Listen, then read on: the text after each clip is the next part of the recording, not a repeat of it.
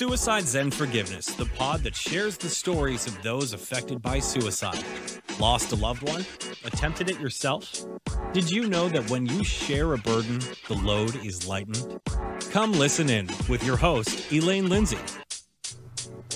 Suicide Zen Forgiveness, the podcast, is for education only. Some of the subject matter could be triggering for those that are newly grieving or in a poor state of mental health. Please call your local suicide hotline or mental health office if you need immediate help.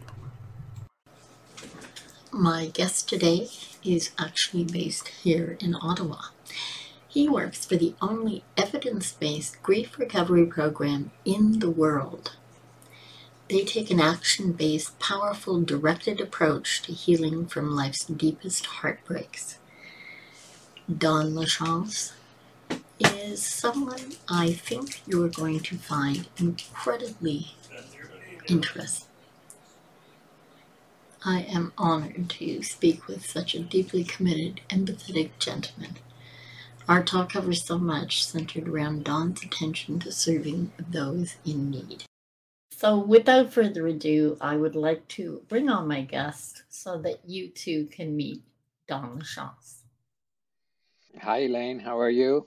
I'm great, thanks. It's good to have you here with me. And I would have to say you're one of the, the closest people that, that I've talked with on the show lately. Geographically speaking? Geographically speaking, absolutely.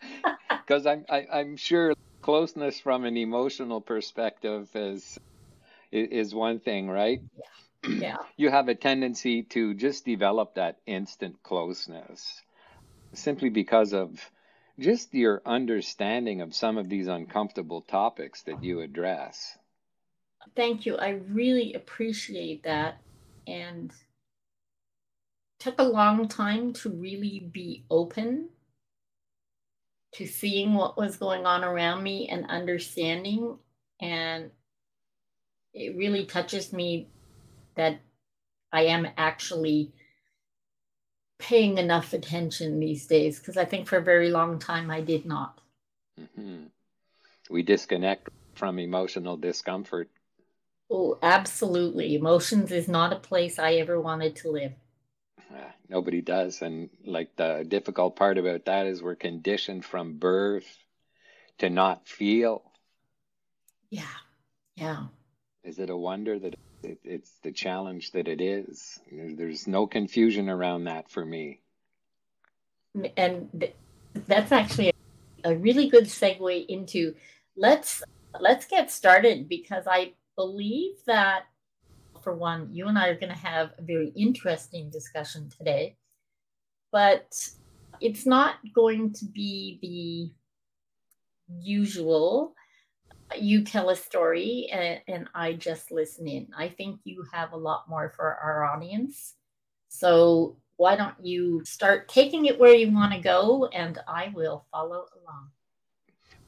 I, I don't know that I want to take this anywhere because typically the skill set I bring to the table is an ability to listen and listen intently because I hear what people say, but I listen for what they don't say. That's always equipped me with a much better list of questions to ask to help peel back layers because that's what ends up happening. I don't know how you typically conduct the interviews on here, I can go on and on about emotional discomfort. I've lived a lifetime at a, a lifetime of it for and, and actually, Don, that's for me. That's really the point. I want us to have a conversation, and I firmly believe we're directed to go where we need to in conversations.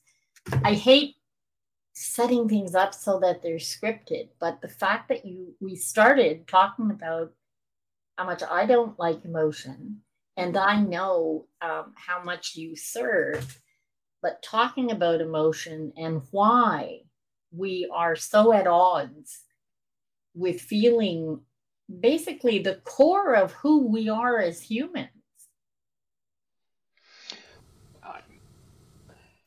Nobody likes discomfort.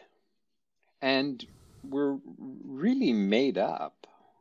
Um, and a lot of us is based on our emotional content, our emotional awareness. And that's confusing because we've been conditioned all of our lives not to feel that, not to sit in any of that discomfort. And part of the certification that I came through the Grief Recovery Institute are firm believers. And by the way, I, I must add that we are the only evidence based process on the face of the planet. I, I keep the six myths that we've been conditioned with up by my doorway here.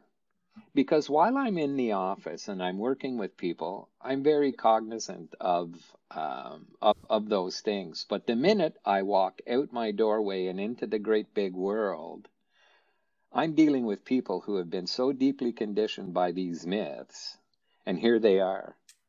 Don't feel bad. Replace the loss. Grieve alone, just give it time, be strong for others, and keep busy. Every one of those myths are incredibly deep traps to keep us from feeling. And we're comforted in them. Oh, absolutely, absolutely. That is such a good place to start.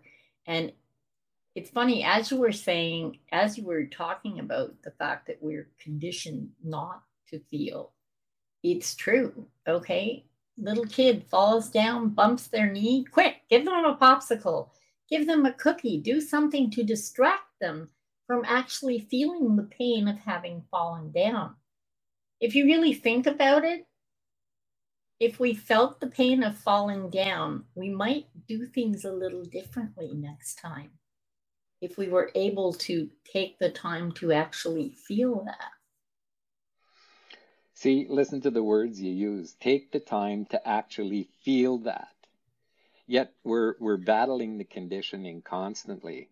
And whenever we experience anything that's negative on the emotional front, and we begin to share that, it makes people so uncomfortable that they want to move us away from it right away. Yeah. And they will share things with us that, although they may be intellectually accurate, they're completely void of any emotional value or freedom. So there's no depth created there. There's no safe zone created there for others to take their masks off and talk about that discomfort freely. Right. And it, it is, and, and even the discomfort that you can feel when someone shares their grief, their loss, or, or death or, or what have you. That too, that discomfort is a feeling. And we don't even allow ourselves to, to live in that. Yeah, yeah, because we become very skilled at it. As skilled as we are at implementing what we refer to as STERBs, short term energy relieving behaviors. And those are activities that we get involved in that keep us from actually feeling. And they show up in forms like alcohol, drugs, sex, pornography, eating disorders. A lot of them are attached to the emotional realm, and people just don't know how to explore that. And here's a great example. As a child, something happens to you in the schoolyard and you come home and you want to tell mom or dad about it. And the minute you start to share that emotional discomfort, they're shush shushing. Don't feel bad, darling. Here's a cookie. Go watch TV. Yeah. So the underlying message there is don't feel bad. We're not going to address the turmoil that you're experiencing right now. Here's a cookie. Go watch TV. So I take the cookie and I feel differently because now I'm doing something different and I'm gone to be distracted by whatever's on television. So I bury that and we become just so adept at doing that, dodging the emotion and taking on other activities that help us just relieve some of the anxiety and, and pain. Even as we're talking, I think, my God, so many things.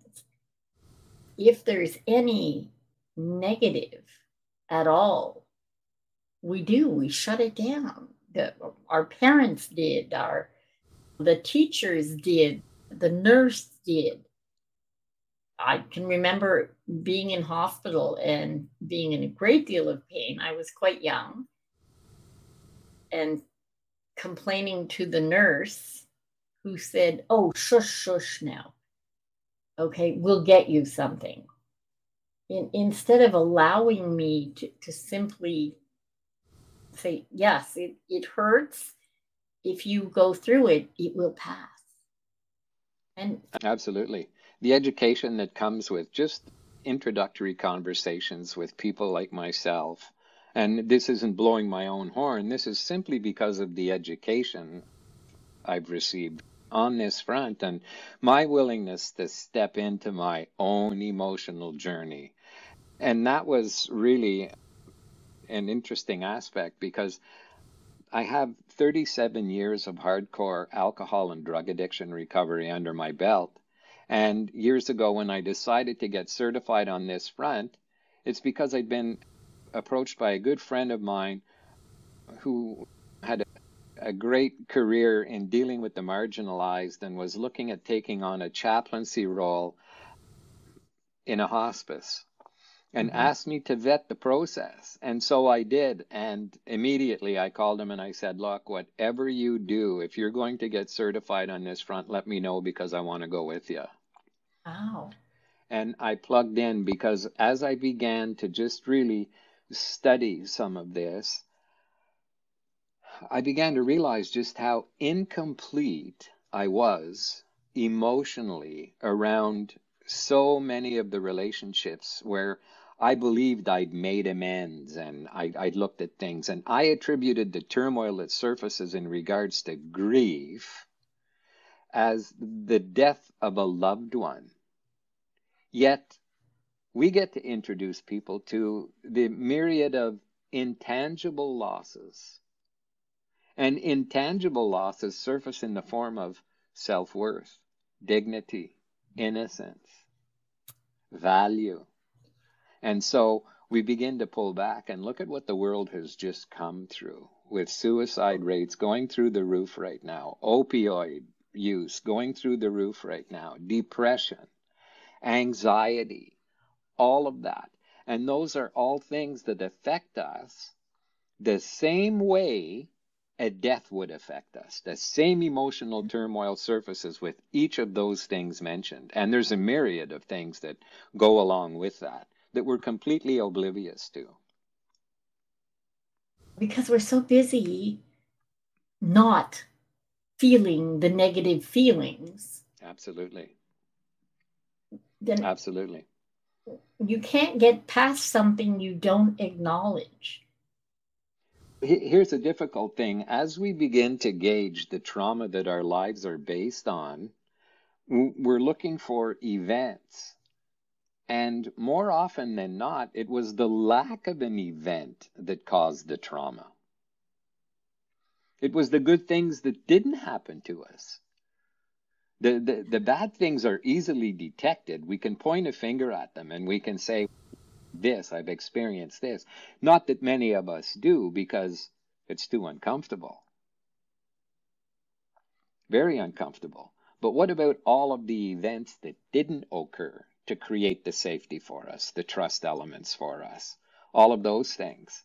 We're completely oblivious to all of that. Yet, guess what? Our lives are made up of a series of those things, omissions as opposed to actual events, the non event.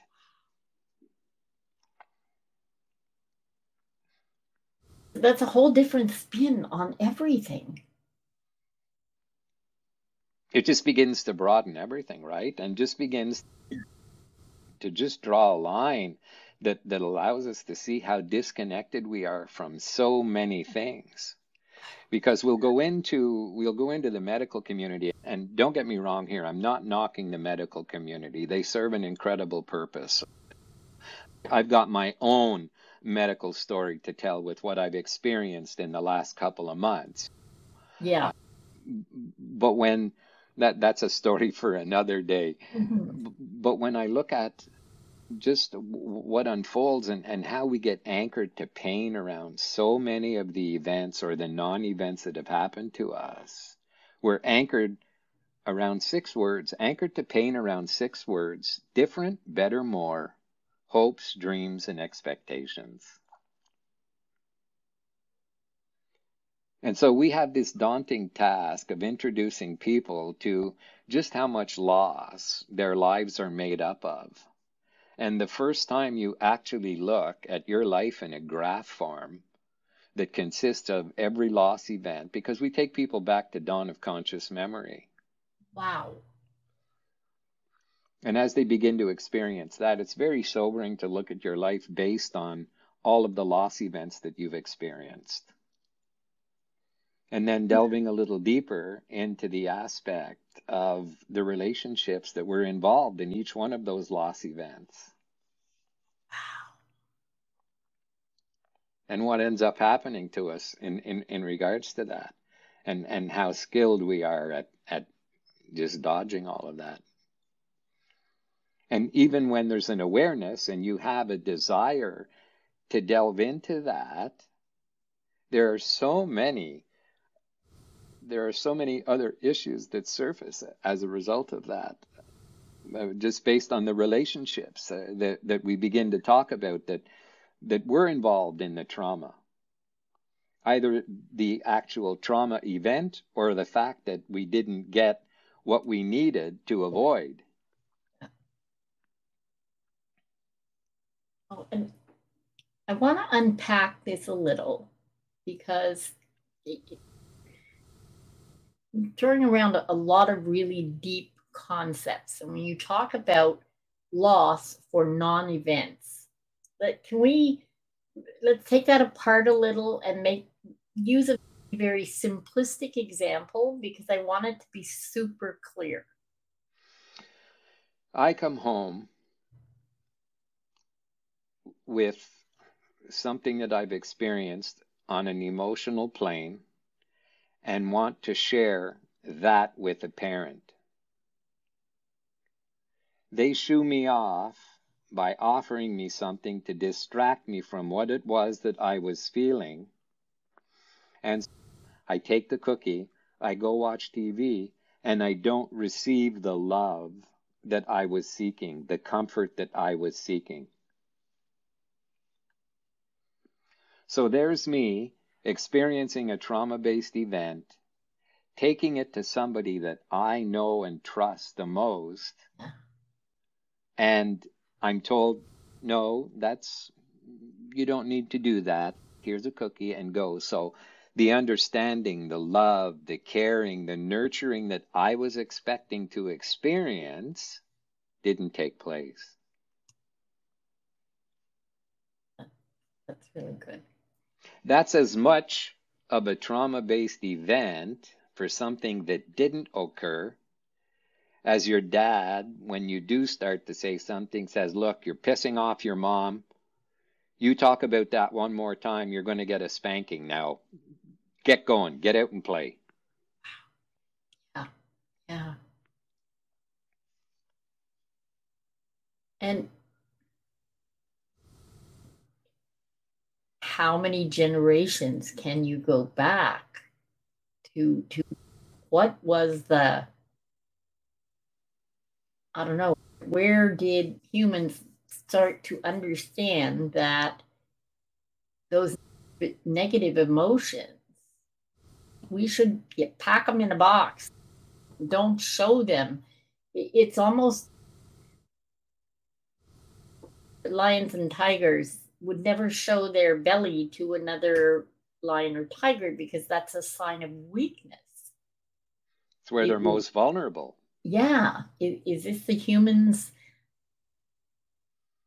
I guess. Think it, about it. We take on our belief systems based uh, on what our parents taught us and stop to think about that. As we begin to mature and explore the world and begin to develop some of our own mindset and make our own decisions based on the research that we do, did our parents have anything of real value to hand off to us in the way of truth when it comes to emotional value? No, because mm. they'd been conditioned the exact same way. And I'm a Brit. I come from Scotland. I was born in Edinburgh, and my father brought us here my mom, my grandmother, my aunt, and myself. And the underlying whole Brit society is you don't air your dirty laundry. And that covered all the negative emotions. Absolutely. Okay. The don't make a scene. Oh, don't do that. Don't do that. Don't do that. There were all these things for all those emotions. because they're viewed as weaknesses. Yeah. Yeah. They're viewed as weaknesses. And listen to some of the conditioning to be strong. Yeah. Yeah. Man, when I hear people giving that counsel to somebody who's had the courage to put their hand up and talk about something that is sensitive, and hear somebody say, Be strong, you got this. Man, what a trap. What a trap. Oh, yeah, that's horrible. Absolutely. And we want to buy into it because it's comforting. I got this. I'm strong. No, every time you see the word strong somewhere where it becomes part of an emotional, intellectual share on someone's behalf, pull strong out of that sentence and replace it with the word courage. Because if you have the courage now to talk about the things that are hurting you, you've got people, we refer to them as hearts with ears, and a willingness to go first, to talk about their brokenness, which creates that safe space for others to take their masks off and connect on a real level, sometimes for the first time ever for most people. Because the rest of the world wants to push you into this. No, you got this. Stay busy. Let time take care of it. The difference between wounds and scars. Scars are of physical nature, and a body will heal over time. Maybe not correctly, but it will heal. As opposed to wounds on the emotional front will never heal. They remain open and hurtful. Yeah. And others want to push you out of that with counsel they believe is wide by telling you to be strong. Just give it time. Keep busy. Yeah. And that does You'll nothing. It disconnects. it. Yeah. It disconnects us from what's actually going on.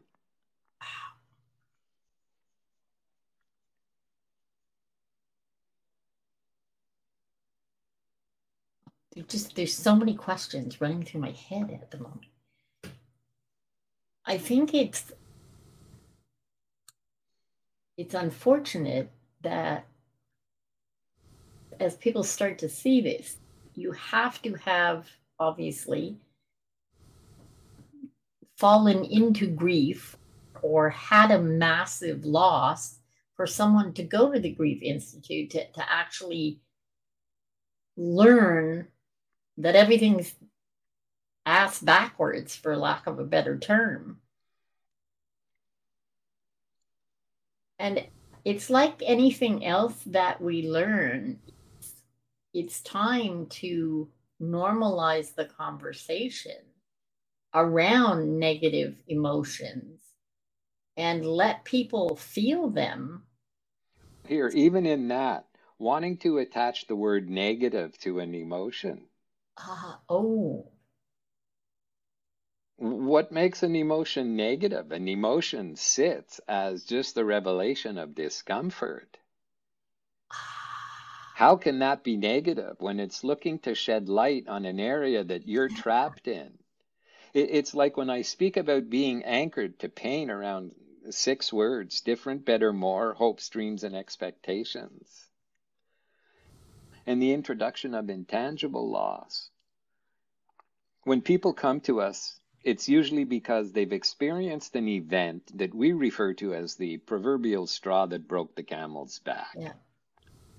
Something that has them so trapped, so broken, that they don't know how to continue. And they feel, they just feel at a standstill. And that's uncomfortable because we want to constantly be moving. Whether we're moving in the wrong direction or not, we want to feel like we're moving, right?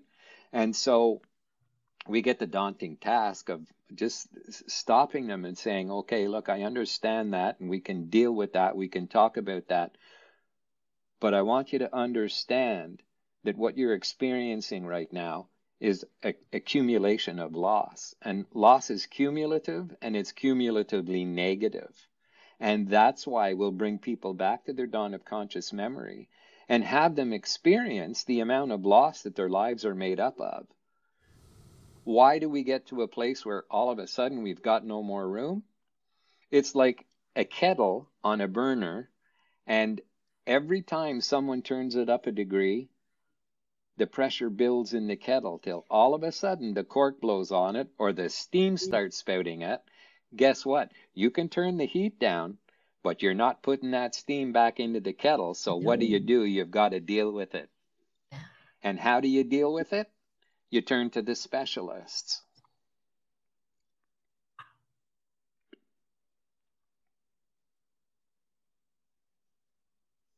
I know so, it's daunting, Elaine. Yeah oh, it's I want to take negative out of the sentence. All the reason we have emotions, I, I think from a physiological perspective, is they keep us functioning. And we're basically chopping off half of them. Anything we don't want to feel that messes with us and people see it messes with you physiologically as well as mentally emotionally spiritually. Absolutely you know, it, it's absolutely there's evidence to to show that. I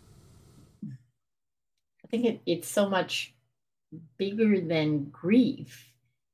Uh, i think we we need to turn everything on its head. This is such a such an interesting way to look at things that every emotion has a place but if we don't teach children from the get-go that having that emotion if you come home or you fall and cut your knee or what have you when you come home then as a parent, I want to comfort you, but allow you to feel what you feel and validate that for you. Absolutely. And, and sometimes it's not even the necessity for us to validate as much as it is to simply hold that safe space for people to feel free enough to talk about the level of discomfort. We're, we're not here to fix people.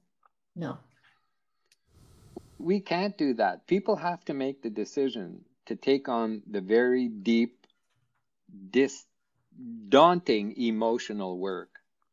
Because when you stop and think about how conditioned we've been to not do it, the minute we allow that to begin to surface and somebody's willing to sit and allow us to share those things without giving us advice, yeah. w- without any of that, to simply educate us on how crippled we've become on those fronts. And they have to do that work. Like I said, when we educate someone on the fact that the event that finally had them break and turn to look for help is really the tip of the iceberg. It's everything they've experienced coming into self and, and, and how we've been just taught to not deal with any of that.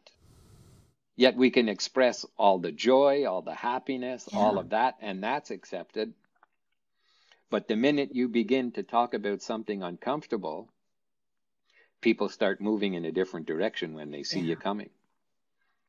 And we take on this aspect of, I don't want to feel burdensome, and we justify it. Yeah. Yeah. See, and life comes at us in three stages, especially on the emotional front awareness, acknowledgement, and acceptance. And they tie into they they tie into how we function in the world, our competency. Yeah. When you're unaware of something, we even have expressions for it. Ignorance is bliss. yeah. So Stop true. and think about that. And then somebody comes along and introduces you to something that raises an awareness in you. The first thing you experience when that happens is discomfort, not elation. Oh, look. Yeah. No, you're feeling badly that you didn't know about it. So all of a sudden now, you're consciously incompetent. Yeah. Yeah. Need I say more? Because the journey begins there. Yeah. But I, I don't want to take away from what you really do here on this platform in regards to sharing stories ar- around suicide and ideation. And I'm already like wanting to educate people around the line that's in under your name in regards to survivors. Yeah. And yeah. When we look at suicide, there are no survivors unless somebody hasn't been successful in completing what they look to set out. So it's people are left behind when it comes to suicide, but when we take on the role of a survivor, it isolates us. And we no longer feel the ability to be able to share with anybody because nobody's going to really be able to understand this. And it just doesn't equip us with the material and the information we need to complete on that front because it, it, it continues to help us isolate. It's like guilt. It's like closure. Those are all words you'll never hear us use in the Institute. Really, people seeking closure, they're not seeking closure. They're seeking an openness. They're seeking to open their emotions, to really being able to experience the things so they can address the different better more. They can address the hopes, dreams, and expectations they had. But we often want to take on roles as advocates on this front to, to spearhead and to talk about and to raise awareness around these things. And we're not helping people complete with the actual event or the loved one that has gone on to complete suicide.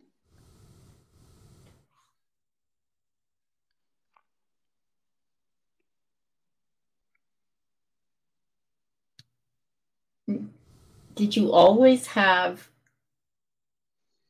an innate wisdom, or did a lot of this come after you changed your path? I think we're born the way we are.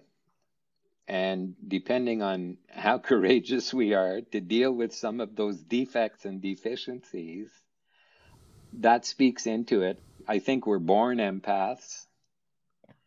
And how you want to hone that, it, it will really depend on how you choose to move through life. For the first part of my life, I lived in numbness. From the age of seven, I, I don't know if you provide your audience with bio links for some of the guests that come on. Feel free to do that. And I can provide you with an ebook around the six myths and stuff like that for yeah. your audience as well. That would so be if, wonderful. If they want to reach out to you or call in and order that book, I'll equip you with that so you can hand it off to them. That that would be excellent, Don. I would really appreciate that. I think that's absolutely Im- important. And and so, go, ahead. ahead. No, I was going to say from your perspective, it I'm a very curious person by nature. And what was that straw, if you will, that made you decide that the way you were living or ha- how you were going forward just was no longer functional for you? I think the initial shocker to me, because I came through an alcoholic environment. Um, okay. Um, I tried to kill my dad at the age of seven. He was beating my mother, and I went at him with a butcher knife. He was a phys ed instructor and had absolutely no challenge disarming me, and he threw me mm-hmm. into a corner of the room, and I hit that. And whatever worth could have lived in a little seven year old body mm-hmm. just sept from me, and I spent the next part of my life seeking worth in any way I could find it and anywhere I could find it. And it didn't matter what that was. One of the things that triggered me into really beginning to look at where I was from a life perspective was my wife yelling one morning, Donnie, and I turned to look at my daughter who had a cigarette dangling from her mouth, a beer bottle in one hand, and my friend's gun in another. Oh my God. And it, it jolted me. And it, it was still a couple of years after that um, before I made a decision to address the drinking and the drugging problem because I'd lived numb for such a long time. Here I had two children. I one son that we I'd given up for adoption because my girlfriend had a baby when we were 17 and there was just no way I was already full-blown alcoholic and drug addict. People can read that in my bio if they're interested yeah. in it. I don't yeah. want to take a whole lot of time here talking about that, but I just made a decision that I was going to stop drinking to prove to everybody that I didn't have a problem. And here's a, a, a real great example, at least from my perspective, between the acknowledgement step and the acceptance step. I acknowledged that I had a drinking problem, but I didn't accept it for three years and lived absolutely miserable. I was the biggest a hole on the face of the planet. And I was that way with the people that I believed loved me deeply enough to accept that kind of behavior. I was so hurting. I was so broken. I was so torn down. I didn't know what else to do. And it's when I finally accepted the fact that I was alcoholic, that I was cross addicted, that I really began to explore what recovery was all about. And things began to shift there. Yeah. And and we're very glad you did. Uh, thank you. I'm glad I did. yeah. My kids are as well. I was going to say, and what about your daughter? Yeah, she's. Yeah, she's doing well. That's good. And this is the main reason, the kernel of hope that I want to share with people is that from the very depths of wherever a, someone is in a not good place, someone's on the brink, someone has attempted and is still here. I want them to understand that there is hope that you can always choose to do things differently. And and there's nothing easy about that there there's no magic door. You put the right key you make a choice. You put the right key and everything's roses. Not how it works. That hope is that you take it upon yourself to choose to in my case look for the good. Look look for what you can be thankful for. And I can honestly say wow, you find it in spades, in everything, everyone, everywhere you look. Absolutely. Back in 2008, when the economy crumbled, our industry that I was serving went out. The work just dissipated overnight. Yeah. I was in the creative communications field, and the cottage industry was burst overnight because, um, just suffice it to say, I, I was looking for some answers. And I, I just happened to be taking a personal development course based on Napoleon Hill's book, Think and Grow Rich. Yeah. And I read a quote in that book that changed the course of my life. And here's the quote We find what we look for. Yeah. But the daunting side of that is how we go about doing that research. Because I believe it's one of the things that we're dealing with in the fallout of COVID right now. Yeah. People who have taken sides. And it doesn't matter to me where people stand politically, where they stand ethically, where they stand spiritually. It doesn't matter because the algorithms on the social platforms are way too adept at providing us more information to validate our beliefs based on how we go about looking for answers and continues to deepen. Because during the very first COVID lockdown, I made a conscious decision to become a pathway to reconciliation and hope for all those who are hurting physically, financially, or emotionally. Now, how they go about doing that is entirely up to them, and it typically starts with a conversation based around no longer being able to deal with how I'm feeling. Yeah.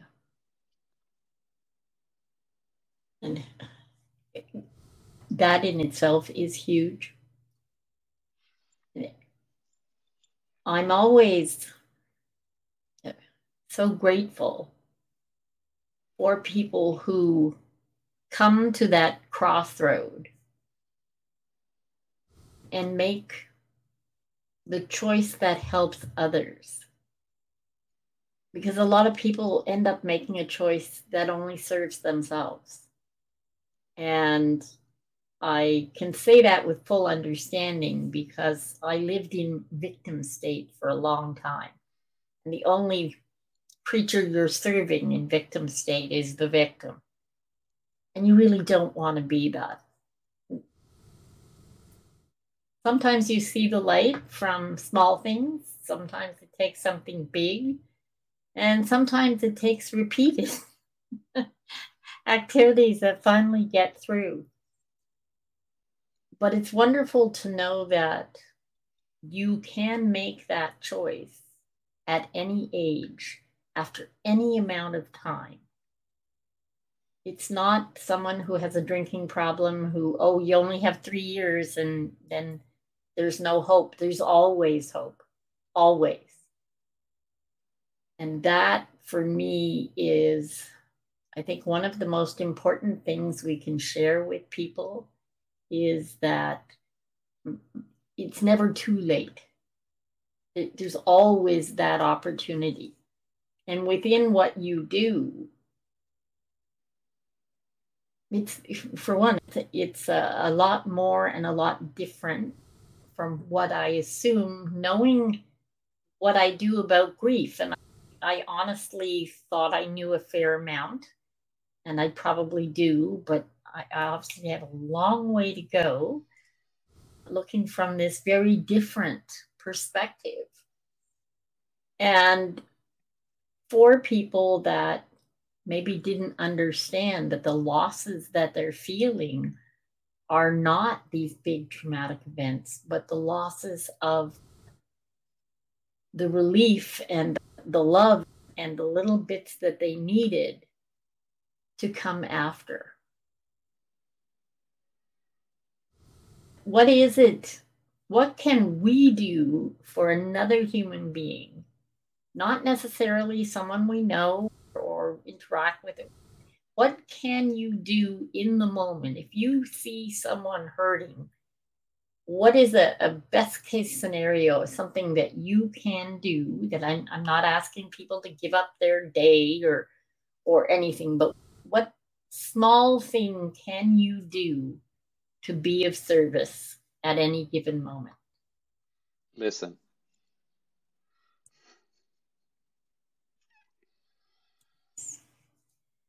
It, it's no more complicated than that. He said, listen. Yeah. But it, it, Elaine, it comes along with, when I talked about it earlier, developing the courage to go first, to talk about your discomfort, to talk about some of the things that you wrestle with. That's the difference between authenticity and vulnerability. Authenticity is a willingness to show up the way we truly are. Vulnerability is being able, being willing to take the risk of showing up authentically, knowing that some people may disown you.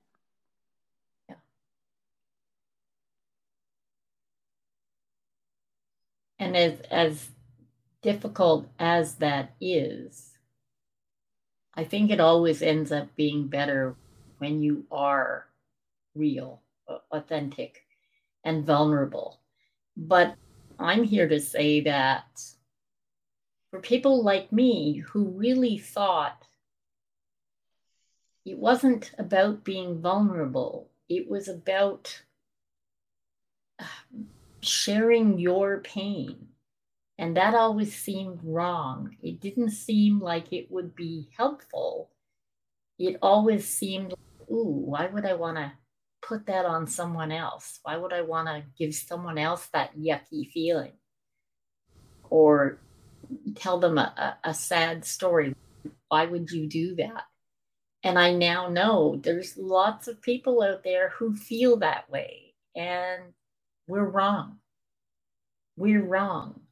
If we make mistakes, if we fall down, if we do whatever that we want to change, sharing that foible, that mistake with somebody else can perhaps help them avoid a worse mistake. See, it comes down to education for me. If we can avoid using terms like, I'm wrong, when you That's think good. about that, when when you think about that, that's what robs us of the courage to be able to share some of what we've got. But the flip side, what really keeps us from sharing those things is our self worth. We do not feel like we are enough. We do not feel valuable enough. And that is the deep rooted conditioning of never having been allowed to feel your feelings. Ah. To go watch TV, to go play outside, yeah. One of the biggest examples I get to use is asking people who turn to us, Have you ever moved as a child? And people inevitably say yes. Let's look at the loss that surrounds that event when you brought that to your parents. You were filled with anxiety. You were filled with emotion. You were filled with fear. You were filled with so many things. You were losing the school you were going to, the familiarity of the playground, all of your friends, the house that you'd maybe grown up in. All of that was being uprooted. And what happens when you go to mom or dad to talk about it? If you go to mom, it's, darling, dad's got a better job. We're going to be moving into a nicer house. One, they're replacing the loss. Two, they're telling you not to feel bad. You're going to make new friends. You'll be fine. And fine is an acronym for feelings inside not expressed. Oh, wow. Wow. The pat answer we want to give people. How are you today? I'm fine. The minute you ask somebody, and this comes from a good friend of mine, Peter George in Australia. The minute you're courageous enough to ask somebody how they are doing, how they are, how are you feeling, you've entered a social contract. Yeah. And if they begin to speak to you about any discomfort and anything that's going on, how unfair is it of you to burden them now with the responsibility of reaching out to you have they, if they have any need? No, that social contract we enter when we show enough care to ask someone how they really are, the onus is on us to continue to follow up. And to listen. Just listen. Yeah. We can't fix people. That's their journey. Yeah. We can educate them. We can provide them with the safe space to talk about the deep rooted things that hurt them. With them knowing that there will be no analyzing, no judging, and no criticism. No criticism. Yeah. Simply a safe space. That's a huge difference from what we're taught. And whether you are someone who makes time for people or, or someone who can't be bothered without doing it in what the way you just mentioned both of those types are not the ideal. You're not allowing that person that safe space. And i think that's something we all have to learn is about safe space. It's not about solving things. It's not about definitely not about judging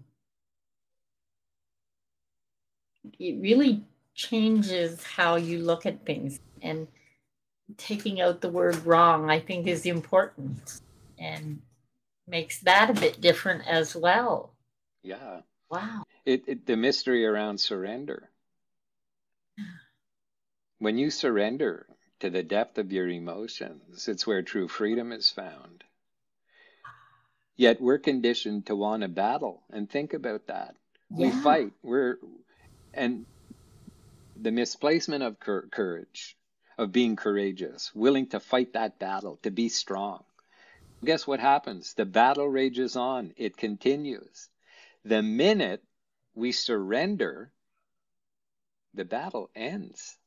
Now we can begin to make different decisions. We can begin to move in different directions. We're no longer on someone else's battlefield trying to outwit, outsmart, outmaneuver. No, we begin to look internally and see how we can untangle the emotional mess that most of us find ourselves in. Because from an addictions perspective, what's one of the first steps? To admit that we were powerless. But we want to be in such control and show up like we've got it all together. Hand me the biggest messes and I'll show you your closest friends. that was good. That was definitely good. Wow. Uh, oh, i have so much research to do. You you've got my whole head just swirling. It's like oh. No, I don't think I do. Cerebrally, you're quite capable of like spinning this and understanding it any way you need to look at it. Where the confusion may lie is 13 inches south of your head, in your heart, where we're so unaccustomed to living. yeah yeah and and i'm coming to terms with feeling feelings hmm and not trying to dispose of them or ice them out or, or whatever. I totally understand that. But you've you've brought a little more you've put more light on the situation and given me even more reason to, to do the work a little more. Absolutely. It is so needed. Yeah. It is so needed. It's why I was just so uh, humbled and honored that you would want to have me on your podcast. you and I had talked a month or so ago, and there was just a little something there that not only do, do we have people in common because we're around about the same age, but there was an underlying something that I just felt I had to explore a little more. Probe. There was something there. And, oh, I I cannot thank you enough. You've given not just food for thought, but there's so much that we can all unpack about this. And what's really exciting to me and will be useful for you, Don has said he's going to give us an ebook that will contain those six myths that he talked about. Everything about Don and his pro on his profile on uh, suicides and forgiveness will have his bio and the links that uh, are relevant for Don. And I do strongly suggest you have a look at it all and go have a look at the sites that you will see there and the links that we will have up for Don because I know in my heart that there's a lot there of great import and use. And I know for one, this is making a big difference. It really is.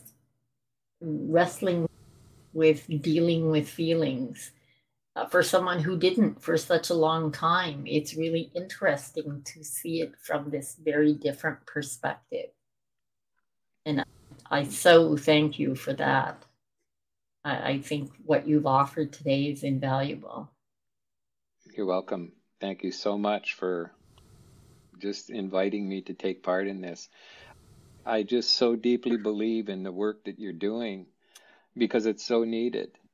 It, it, it's so needed, and it's been amplified by the last four years that we've just come through as a people. Absolutely, absolutely. The the isolation that so many feel uh, is really I don't think the world has ever been so divided, even when we didn't have the means to get from tribe to tribe, there was less isolation than we're seeing now. I'll, I'll just take that back if you want this in closing. What we've experienced over the last bit, and this comes from a Joe Rogan podcast that I took part as, as an audience to listen to. He had two specialists on there, and I can't remember their names because I was so engrossed in the content of what they were sharing. Wow. When they talked about it's from an emotional perspective, our skill sets were on the Paleolithic level. We're just not skilled. And yeah. the entities that we as people have elected to protect and govern us are medieval in their skill sets to be able to deal with anything that's happening. And our ability to disseminate information, whether right or wrong, is godlike.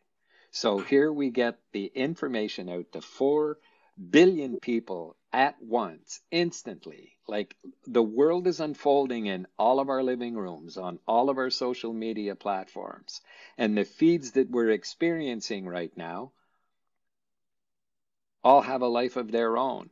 And our expectation, whether right or wrong, on the entities that we've elected to govern and protect us fall under the same kind of challenge with the information being dissipated. And here we are at the bottom of that hierarchy with Paleolithic skill sets when it comes to dealing with the emotions that arise as a result of that information being given to us and us feeling unprotected.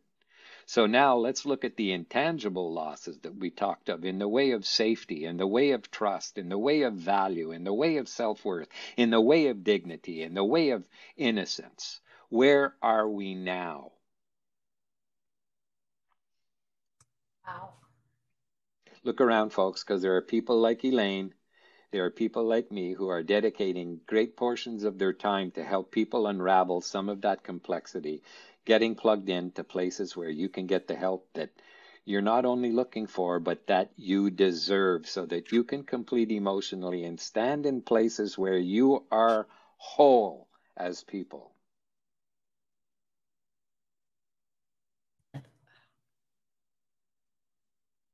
So right, so beautifully said. Thank you so much. I, I so appreciate you being here with us, and I know the audience does as well. Remember, we're here every week. I'm Elaine Lindsay. My guest today was Don Lachance. It is Suicide Zen Forgiveness, and I will, of course, see you next time. In the meantime, make the very best of your today every day. Take care. Bye, Don. Bye, Elaine. Thank you so Bye, much. Thanks.